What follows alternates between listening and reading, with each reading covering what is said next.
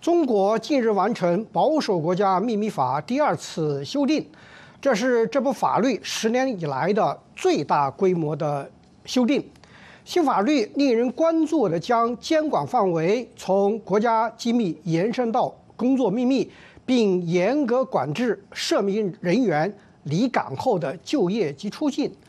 与此同时呢，中国总理李强会见美国商会代表时呢。呼吁美国企业投资中国，承诺推动市场化和法治化。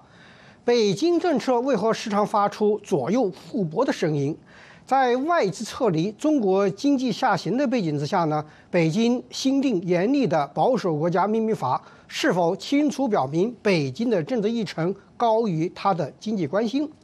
吃法帮行是否可能让外国企业呢在华的金融风险雪上加霜？今天我们请到两位嘉宾一起来讨论上面提到的几个问题。第一位嘉宾是中国民主党全国委员会执行长陈闯创律师，陈律师你好。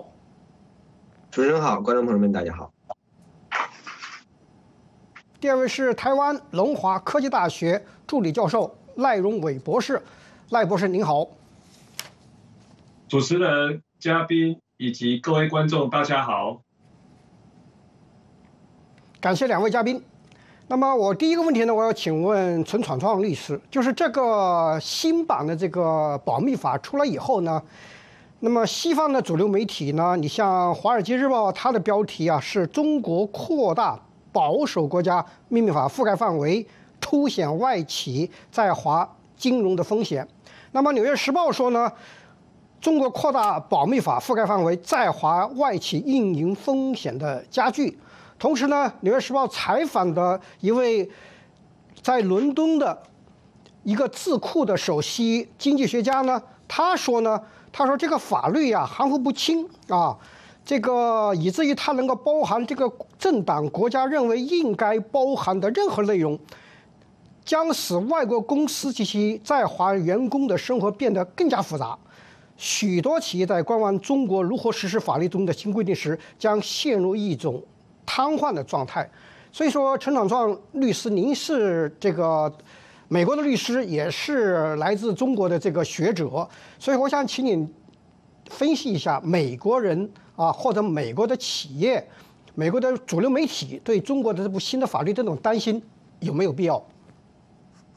我觉得这种担心当然是有必要的。我们要看清楚，就是这个冰冻三尺非一日之寒，这个二零二三年。呃，中国所引来的这个直接的这个外资，已经是这个很多年来，据说是大概三十多年来，已经是最低的一年。当然，这是在这部法律这个保守国家法、保密法这个修订之前就已经发生现象。那么新修了、新修订了这样一部含糊不清的法律之后，只会加重这个外资这种担心，这完全是有道理的。其实根本原因就是一个习近平上台之后，他主导了一个就是中国 VS 世界，就是说，因为习近平的目的是想让中共主导这个，就是中共控制这个国家，就中共国主导这个世界秩序。那么他和现有的国家、现有的国际秩序发生了根本上的这个冲突，这这才是根根本的原因。呃，我们知道，就是其实从我们从中国出来人都知道，那中共制定的法律历来它是一个选择性执行，历来是一个模糊不清的，并不是说它真正的像这条法律上写了什么就是代表什么。他可以执法律上没有的，他可以照样执行；法律上写的，他可以法律上没写的，他可以照样去做。这个我们都知道嘛。你比方说宪法中写的言论自由了、解释自由了，他去做了吗？没有嘛。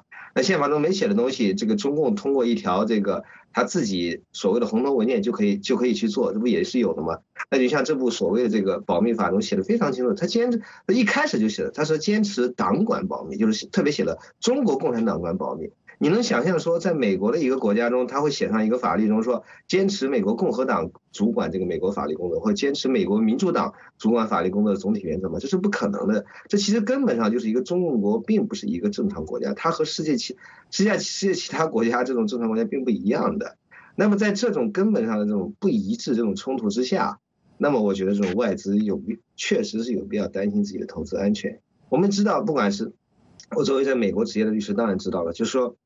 在美国，在自由世界的时候，这个法律是非常重要的。你一定要死抠这个条文，死抠这个合同这个条款内容是什么？在这个合同签订之前，在这个经营这个商这个这个业务之前，你就要看清这个法律内容是什么。但是在中国是这个样子吗？那中国以前这几十年呢，难道我们能说中国的法律很完善？这个外资不断涌入的时候，是看中了中国的这个法律环境，这个呃很很好吗？显然不是。其实根本上，那还是一个说经济上的这个这个你对中国的经济的前景。那么我觉得就是说，习近平在上台以后，他强调了他已经把安全置于发展之上。那么他自己现在也这个死咬的是所谓这个高质量的发展，这个安全的发展，并不是任何的发展他都需要的。那在这种情况之下，中国的经济前景大。就完全不再像以前那么吸引人了。这个并不是说中国经济任何一方面都不行，而是说能和西方、能和自由世界做沟通这一部分已经大幅度的，就是它利润是下降了。就是除了很少有的这种例外之这个之这个大部分这个中国的对外的经济已经对西方的、对于自由世界不再有吸引力了。这是我们看到为什么外资撤离中国，或者说外资涌入中国那种现象不再出现了。我觉得这也是根本。啊，这个是位于伦敦的中国问题研究公司的首席经济学家，他说：“这个啊，外资看到这个法律之后啊，这个将陷入一种观望中的瘫痪状态啊，因为中国这个保密法呢，一直受到这个舆论的批评啊。那么我去看了一下中国的这个网站啊，连中国的国家保密局的网站。”他对这个中国的保密制度有几点批评，他怎么批评呢？他说，我国目前定密领域中出现的主体多元、定密范围过宽和定密数量泛滥的情况难以改变啊。同时呢，他在里面也披露了一个，就是说乱定的这个密集的这个事件，他叫拍脑袋定密事件，讲的是啊某地的一个镇长啊随便的就把一个东西定成了机密。啊，另外呢，这个国家保密局的网站也说呢，就是在习近平当市委书记的时候，那个福州市，他把所有的机关的电话都当成机密对待。后来说习近平啊，听到这个群众反映之后呢，说啊，这个保密是乱来，最好要把所有的秘密都公开啊。所以说这个网站讨论这个时候讨论这个问题，我觉得挺有意思的。所以我想请问这个赖博士，就是说从您的角度看啊。你认为北京的保密法存在着什么样的问题呢？问题很多了。那其实刚刚陈律师也提到了几个。那我认真看了一下他的，我先讲一下他的保密法的一个呃一个历史来龙去脉。他首先第一次是在一九八八年，第二次是二零一零年，第三次呢就是所谓的今年啊。那我们从历史脉络来看的，第一个就是说，这个在一九八八年的时候，也就是说，这个中共开始改革开放，哦，当时候呢，就是整个中国要向全世界接轨。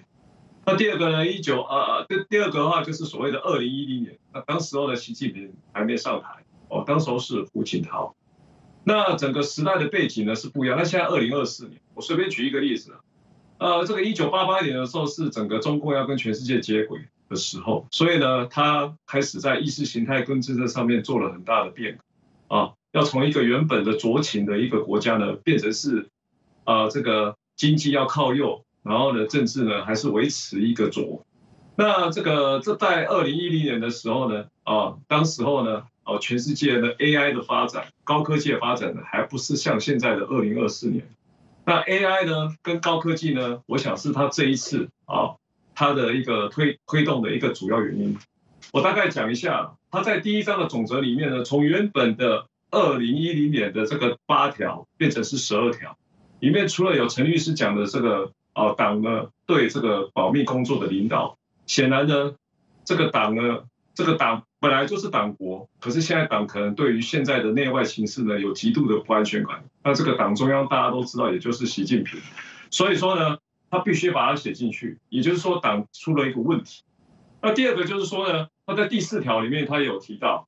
他说呢，这个党的这个领导要积极防范，所以这个也是一个重点了。他自己在渗透全世界，他也很怕全世界渗透他。现在在二零二二年的年底之后，那这个中中国呢要向全世界喊话说来中国投资经济，那他这个想要再次的跟全世界接轨呢，当然他也害怕外部势力的渗透。这是他这一次的一个最大，所以从反间谍法到现在的保密法，他其实都在强调一个所谓的反情报，也就是维护国家安全的。那反情报里面的一个重点就是说，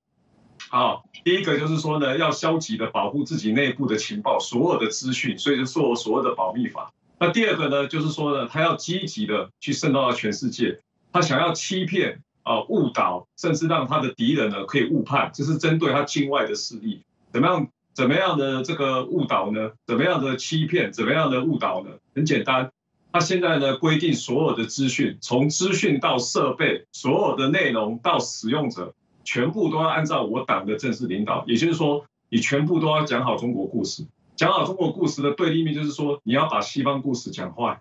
那就是维护他个人跟整个政权的稳定。那第三个呢，他他在第四条里面也讲到说要创新发展，非常简单。什么叫创创新发展？简单讲，从现在开始，所有的这个保密安全的工具、保密安全的技术跟设备，他这个都写到保密法里面去了，全部。都要用我中国的本土的东西，为什么呢？因为在高科技的竞争当中，整个西方是占据了主导的优势。那现在他害怕，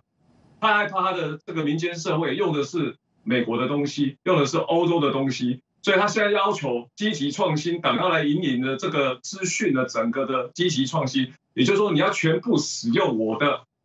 中国的东西，中国的软体，中国的设备，所以他的问题很大。所以呢，你看看他的这个总则里面，从第八条变成第十二条。所以说呢，呃，除了讲党的这个这个领导之外呢，他还讲到了技术、既管必重，然后呢，创新发展等等的啊，突出防卫。那在第二章的这个国家秘密的范围跟成员，他从原本的第十二条变成十三条。那他在他不不仅是重视整个泄密之后的行为处置，他还对泄密的定义呢做了更宽广的定义。比如说，在第十五条里面，它基本上呢，呃，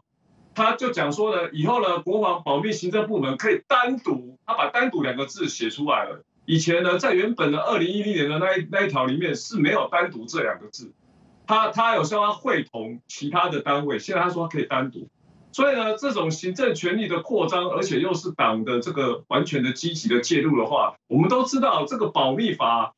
主管机关就是党党的里面的某一个保密的这个这个所谓的党的保密一块党的领导，然后一块招牌两个办公室，这个都是中国的一个特色。所以说呢，呃，我也可以跟各位分享的是说，那李强在讲说要全面招商，那全面经济，那现在呢，这个中国呢又对整个间谍、整个资讯做全面的管控，完全就是向政治靠拢，完全向党中央靠拢，不管民间社会。那感觉好像是左右互击，那我我也可以跟大家讲啊，这就是中国的意识形态里面的辩证法，他一向就是用这种矛盾辩证嘛，他一直跟你讲说就是矛盾统一啊，他从来不认为经济经济向右，政治向左这是会矛盾的，他完全不信这一套了，他很害怕是量变会产生质变，什么意思呢？如果当民间社会透过所有的媒体。可以任意的批评说中共的党中央的时候呢，量变就会产生质变，共产党的统治就完完蛋了，这是他最害怕的。甚至呢，他也开始利用，所以这个就是他原本的最最简单的、最根本的原因呐。那我们再看下去了哦，他的这个他的这个他的这个所谓的行为的，他不是就重视泄密的结果，泄密的结果里面，他还包括了大家都知道的哦。他既然对于相关的秘密的人员，我用最简单的话，之后如果离离开了工作岗位，要全面管制，甚至他还留下了哦，你不准出境。他管制的人不会是只有中国的公务员，他还包括了中国内部的所有的人民、所有的组织，也包括了外商外资在内。这些人未来要出境，你必须要符合我的反间谍法、我的保密法的规定。这根本就是一种人质外交嘛，所以这个就是现在外商很害怕的。这也就代表说，如果未来我要到中国去做生意，哪怕我是单纯的经济或商业的理由，你都可以帮我扣一顶国家安全的帽子，让我无法离开。这当然大家要离开啊。政治它的这个资讯内容所涉及的国家的机密、国家的安全，这个东西都非常的含糊。那这个都是让他的自由的所谓的党中央自由的裁量权。任意的扩大，在扩大，他把行为做了更多的哦，那他把更多的可能涉及到间谍、涉及到资讯泄密的行为，把它拢把它包括进来，但是它的定义又非常的模糊。这个完全就是违背民主国家的原则。民主国家强调是法律保留原则，什么东西都要清清楚楚界定的清清楚楚，否则你不能侵犯人民的自由。但是很抱歉，在中国的这个中共的这个语汇当中，它的词语当中可没有这种人民的自由的概念，一切要以集体为重。所以这个问题呢，我想是非常赖博士，赖赖博士谈到这个地方，你谈到民主国家面临这样的法律的问题啊，这个法律啊，我读了以后，我发现就是说，它确立了行政当局和中共当局的至高无上的一种特权，这种特权是指它没有任何机构和任何程序对它进行制约，例如说。如果某一个机构啊，他认为有定密权的啊，他把某一个东西定为国家机密，没有人通过内部的程序去对他提起行政复议，也没有人对他对他可以提起司法的审查，那么他真的是他他的话就是成了皇帝。那么这种情况呢，是很多人觉得非常可怕的。另外就是说，你本身很模糊，你又不允许啊。体制内或者是跨部门之间的这种制衡的话呢，那大家觉得是一种非常恐怖的权利。所以，如果在台湾这样一种情况，你能不能给我们介绍你所知道的情况？如果例如说，没行政当局想把一个东西确定为国家机密，公民对它有异议化，这种情况怎么办呢？情况其实就跟美国一样啊，我们强调是一种社会公益原则啊。对于个人自由的保护，像刚刚我们所提到的这些什么隐私权啊、个人的人格的尊严的维护啊，这些东西等等，台湾是一个民主的国家，强调的就是社会公益的原则。对于个人自由的侵犯呢，除非是社会公益，否则国家不能够介入。那刚刚主持人讲的非常好，那怎么样确定国家不会扛着这个国家安全这四个字任意的侵犯人权呢？所以我们就需要民间社会的监督啊，我们需要国会的监督。我们需要这个公民社会团体，我们需要这个媒体来监督，但是不好意思啊，刚刚我讲的这些所谓的监督的所谓的我所讲的这些主体，在中国完全没有。中国的国会就是全国人大。我我我我我我倒回来讲一下，这一次的这个全国人大呢，还在回复记者的时候，他还讲说这个有会同各位专家哦来做成了这个保密法的修订。那我觉得这个话就是一个逻辑的谬误嘛。全国人大的最高的负责人，在党内政治局常委里面可是排第三名。全国人大的常委会跟全国人大开会的时候，都有各式各样的党组。好，在全国人大这个国家机关的外面，还有党对全国人大的工作的，大家都知道，连过中国党政都知道。整个中国的中共的党国里面，党会有各个领域会牵制国家机关，然后国家机关里面又有各种的党组织。好，这就是我讲的全国人大的议会是这样子。嗯，然后呢，接下来呢，我想说民主国家里面有国会的监督，国会监督里面有多党甚至是五党。那接下来呢，我们在讲公民社会团体，还有媒体，还有司法，哪一个东西？这些东西在台湾全部都是要强求司法独立。然后呢，公民社会团体呢要强调公民社会的壮大，但是不好意思哦，这些东西在中国有吗？司法本身也是信党啊，司法院里面的最高的负责人，司法机关里面也有党组织啊，司法的最高负责人本身也是中共党组织的所谓的党跟国家干部里面一个最重要的干部啊。好，就连重要的案件都还要党组织来会同一起来办理。然后呢？接下来公民社会团体，你相信公民社会团体公民有言论自由吗？如果有的话，那二十二大、二十大之前，为什么北京的四通桥，他只是挂个布幔，他会被人家抓起来要判判重刑？这个就是对言论自由的最大伤害啊！在台湾挂个布幔，啊，然后批评现在的政府的领袖，顶多就是罚钱两千多块而已嘛。可是在中国，他判二十年以上，甚至那个人的下落怎么样，我们全世界人权组织都在观察。所以呢，我讲到这边，我就说。刚在就是像主持人你刚刚讲的，这个在台湾的民主国家里面，我们很怕情报被政治化，情报变成是当权者政治斗争，我们也很怕它伤害到个人的民主、个人的尊严，然后呢，甚至变成秋后算账，甚至对政治异议人士的任意的拘捕。所以我们需要民间社会、跟国会、跟司法、跟媒体这些东西，在中国完全是不存在。OK。民间社会啊、司法啊、国会啊加媒体啊等等的这个制约，嗯，那么刚才两位专家也提到了，就是说啊这个矛盾的问题、政策矛盾的问题，确确实实这个法律呢，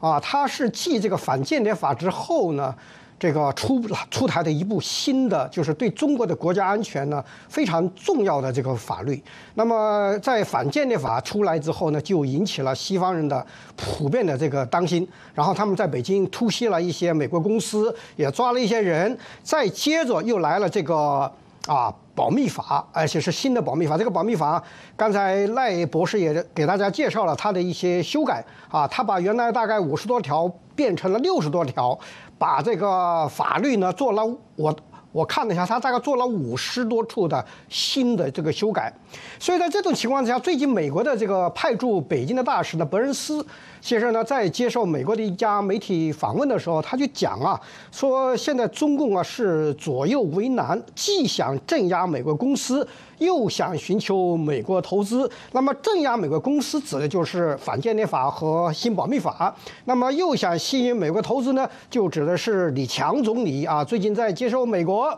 啊，这个商啊，这个商务团考察北京的时候呢，说你们到美国来投资啊，我们有市场化，有法制化啊，他把这两个东西都落在一起。所以我想请问陈闯创律师，就是你你是怎么分析北京这样一种啊矛盾的心态，或者叫左右的傅伯术？那么做这个左右傅伯术，我们都知道，读过金庸小说的人，那是一门很高深的这个武林功夫啊。北京如何会在这样一个时刻呢，玩这样一种功夫呢？我觉得主要还是说中共统治的心态发生了变化。这个赖博士刚才讲的很好，就是说中共一开始在制定这些法律，其实是八十年代的时候，他为了这个吸引外资，为了包括到了这个九十年代以后，他为了这个加入 WTO，那个时候中国的心态主虽然说左右互搏一直都有啊，你就像中共的这样，其实在主管经济最高领导人陈云一直是用一个叫鸟笼经济做比喻，就是说可以把外资放进来嘛，放进来之后我们把它这个反正还是在我们控制之下。那邓小平也说，这个如果这个外这个从外面东西引入了之后不适应，我们把它赶走就是了。所以他们其实一直有这个心态，但是那个时候主要还是担心这个人家不带中国玩，就是说那个时候主要的想法是想中国融入世界的经济。当然，所谓融入就是说要加入这个秩序中去赚好处。那个就是说在二零至少是二零一零年之前，就是说上一次修订这个保密法之前，中国的这个经济的主要心态还是这样子。但是应该说，就是零八年的这个西方的这个金融危机以后，尤其是零八年这个中国。中共办了这个北京奥运会，他自我这个膨胀以后，这个心态还是有变化了。就是说，原本他是想求着人家带他玩儿，现在他就变成了，就是说他要煽动一个民族主义，就是我们已经是世界老二，马上就是老大了。现在是应该这个重新改造这个秩序，这个秩序要为我所用，这个对我有利的，那我就用；对我不利的，那我就不要了。这个我甚至要改造它，这个是一个根本上的变化，所以他这个口气为什么这么强硬？我们在中国，我们现在在看到，就是说这个做生意本来是个双方互惠互利的事情，但是现在不管你是说中国要对外出口一个东西，还是说中国要从国外进口一个东西，这些都被中共当做一个说一个政治化的一个工具。以前的时候，这个挪威给中给这个刘晓波颁了这个和平奖，诺贝尔和平奖之后，那中国就是说啊，挪威的东西我们不让进口了，就我们不买你挪威的这个东西了。那这个中国和美国贸易战，或者和日本有什么冲突之后，说啊，那我们这个稀土不出口了，我不卖给你。你说不管怎么样，他都现在就，总之就是他自信心已经膨胀这个地步，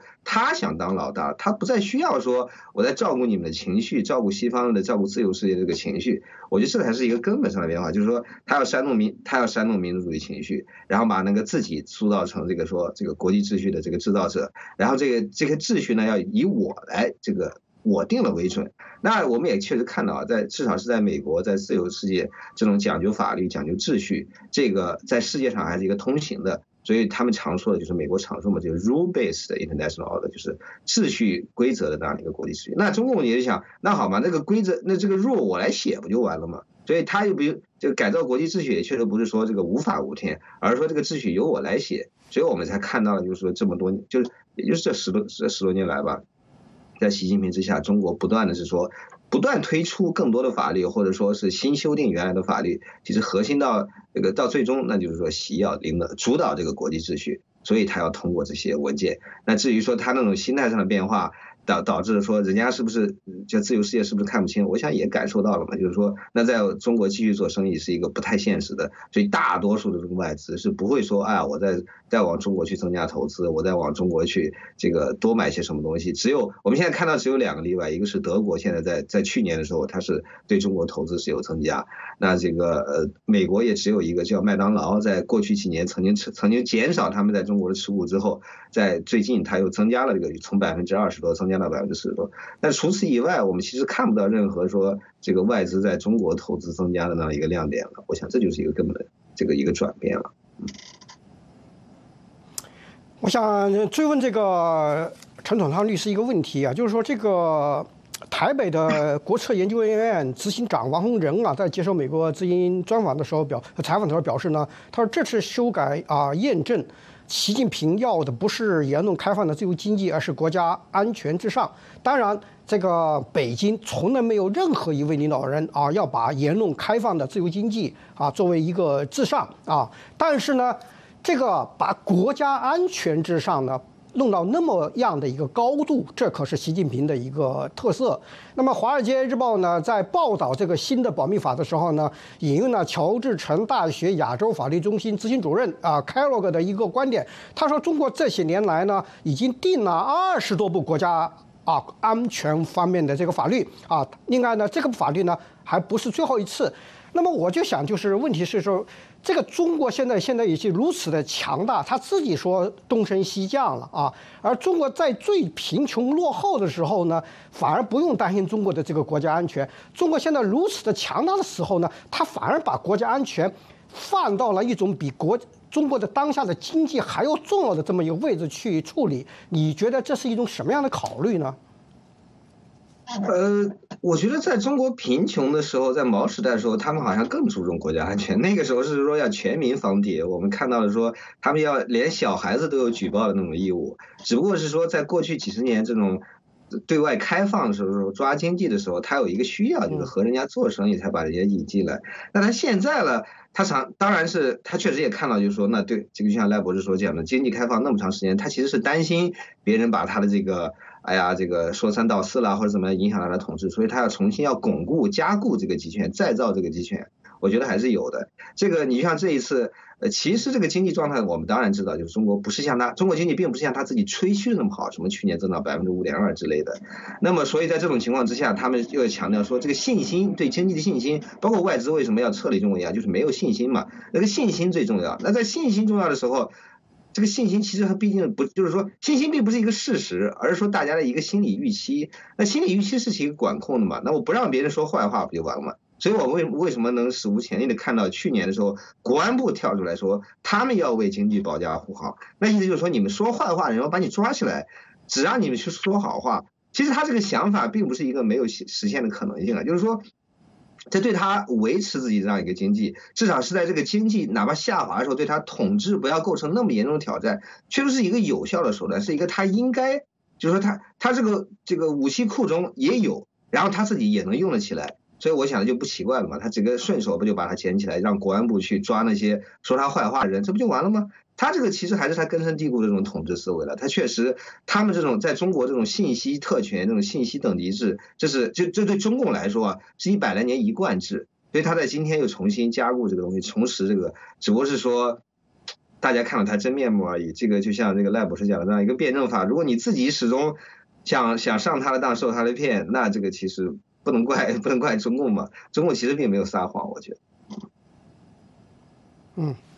好，那么接下来呢？我请问赖博士，你看现在这个情况呢，是习近平啊抓着这个反间谍法啊，新的保密法，那边呢，李强呢，呃，穿着西装，打着领带，笑意满面的跟资本家一块举行会谈，说来吧来吧，你到我们这投资，好像呢这哥俩呢是在搞一个双打。那么显然就是北京现在既要反间谍法，也要啊这个保密法，更要外资。投资中国，那么这样一个双重的目的呢？习近平是否能够达到，或者是说西方的资本家会满足习近平的这种要求吗？那我想呢，习近平呢就是专门干一些啊很矛盾的事情。就跟他的这个从头到尾要党政干部呢熟读这个辩证法矛矛盾论这样子啊。我想呢，中国接轨全世界之后，我想五零年代当时候的毛泽东强民间社会呢，就就叫做一穷二白。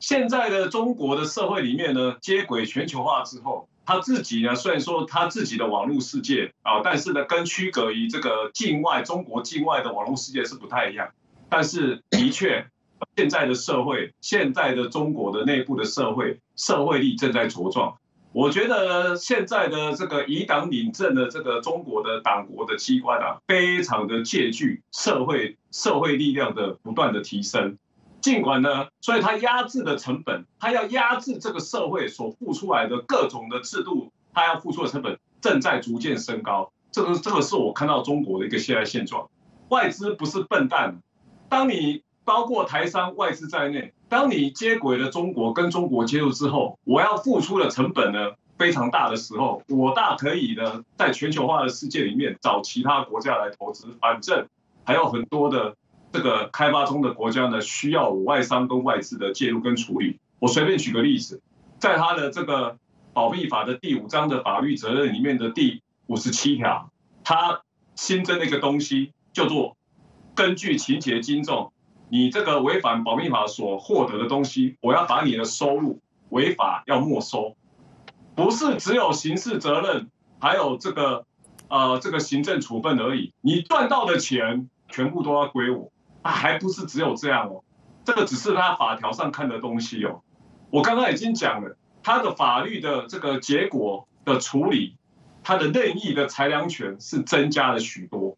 那我们再来看一下这个泄密，这个这个保密法最后在执行的时候出现什么问题？就是刚刚主持人您讲的，李强他负责经济，问题是现在的国务院总理，那那怎么可以跟习近平是同样是集体领导呢？他根本就是习近平的秘书，李强难道没有竞争对手吗？这七名的政治局常委，其他人各有负责，但是这些人全部都要效忠效忠这个人，所以在他的这个最中央的。这个领导里面，他们已经出现了混乱，所以搞经济的讲搞经济的话，搞国安的、搞政法的讲他自己该讲话，然后呢，彼此之间互相矛盾。那还有刚刚主持人提到的一个问题，这个机密呢，定密满天飞。那我我就我就觉得我就很好奇，不管是行政部门还是里面的国安或是公安部门等等，anyway，这些人他无限制的。把任何的东西都当做机密，这个难道不是对民间社会、对经济活动、对文化活动、对各种各式我们交流出来的活动的一种前置吗？还有，会不会该办的不办，不办的到处办？他一直在增加所谓的镇压、镇压社会的成本。所以我根本认为，这样的中国呢，已经是一种国家级的恐怖主义，也就是一种国家对全世界的威胁。它等于就是说，希望大家。出口、投资、消费这三个跟经济有关的，全部都要服从我中国的统治，大家都会吓跑了。我我还想讲一句话，嗯，台湾很多经济学者现在都会讲一句话：从从过去跟中国交往以来的各各式各样的企业，啊，与中国接触吃被吃干的魔镜，远离中国才会开花结果。这个就是我认为中国对全世界。他的中国威胁是是已经是对全世界所有的威胁，因为他的他所有的东西就是党的一元化领导，就是党从政治的角度来领导所有你看得到的各方面，包括中央、包括地方、包括外国人，全部他可以把外国人扣留起来，来跟西方世界谈判。你外商要来投资中国可以，你要对我国家利益有所贡献。那甚至你要听我的行为，要不然我让你的钱赚了，不能离开中国就算了，你还要回归到我中国的哦自己的钱包里面。嗯，好了，这个我们再来看看我们观众的点评啊，我们念两条啊，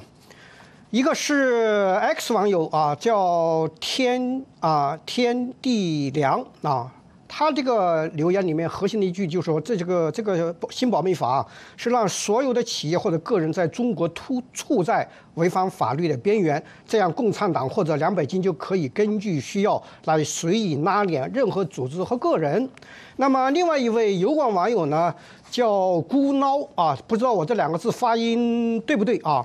他说：“中国欢迎啊，还欢迎美国的投资。美国人看到中国的投资，首先就想到危害美国安全。美国 CIA 局长都说了要重建在华情报网，当然要加大保密工作了。如果西方反对哪一件事情，就说明这件事情我们做对了。那么这是两种观点关于保密法的这个点评啊，我们都给观众展示一下。”那么今天第一个话题呢，我们就先讨论到这里。我要感谢我们的两位嘉宾：中国民主党全国委员会执行长陈闯创律师和台湾龙华科技大学助理教授赖荣伟博士呢，参加今天的时事大家谈。在节目中呢，两位嘉宾发表的都是个人观点，不代表美国之音。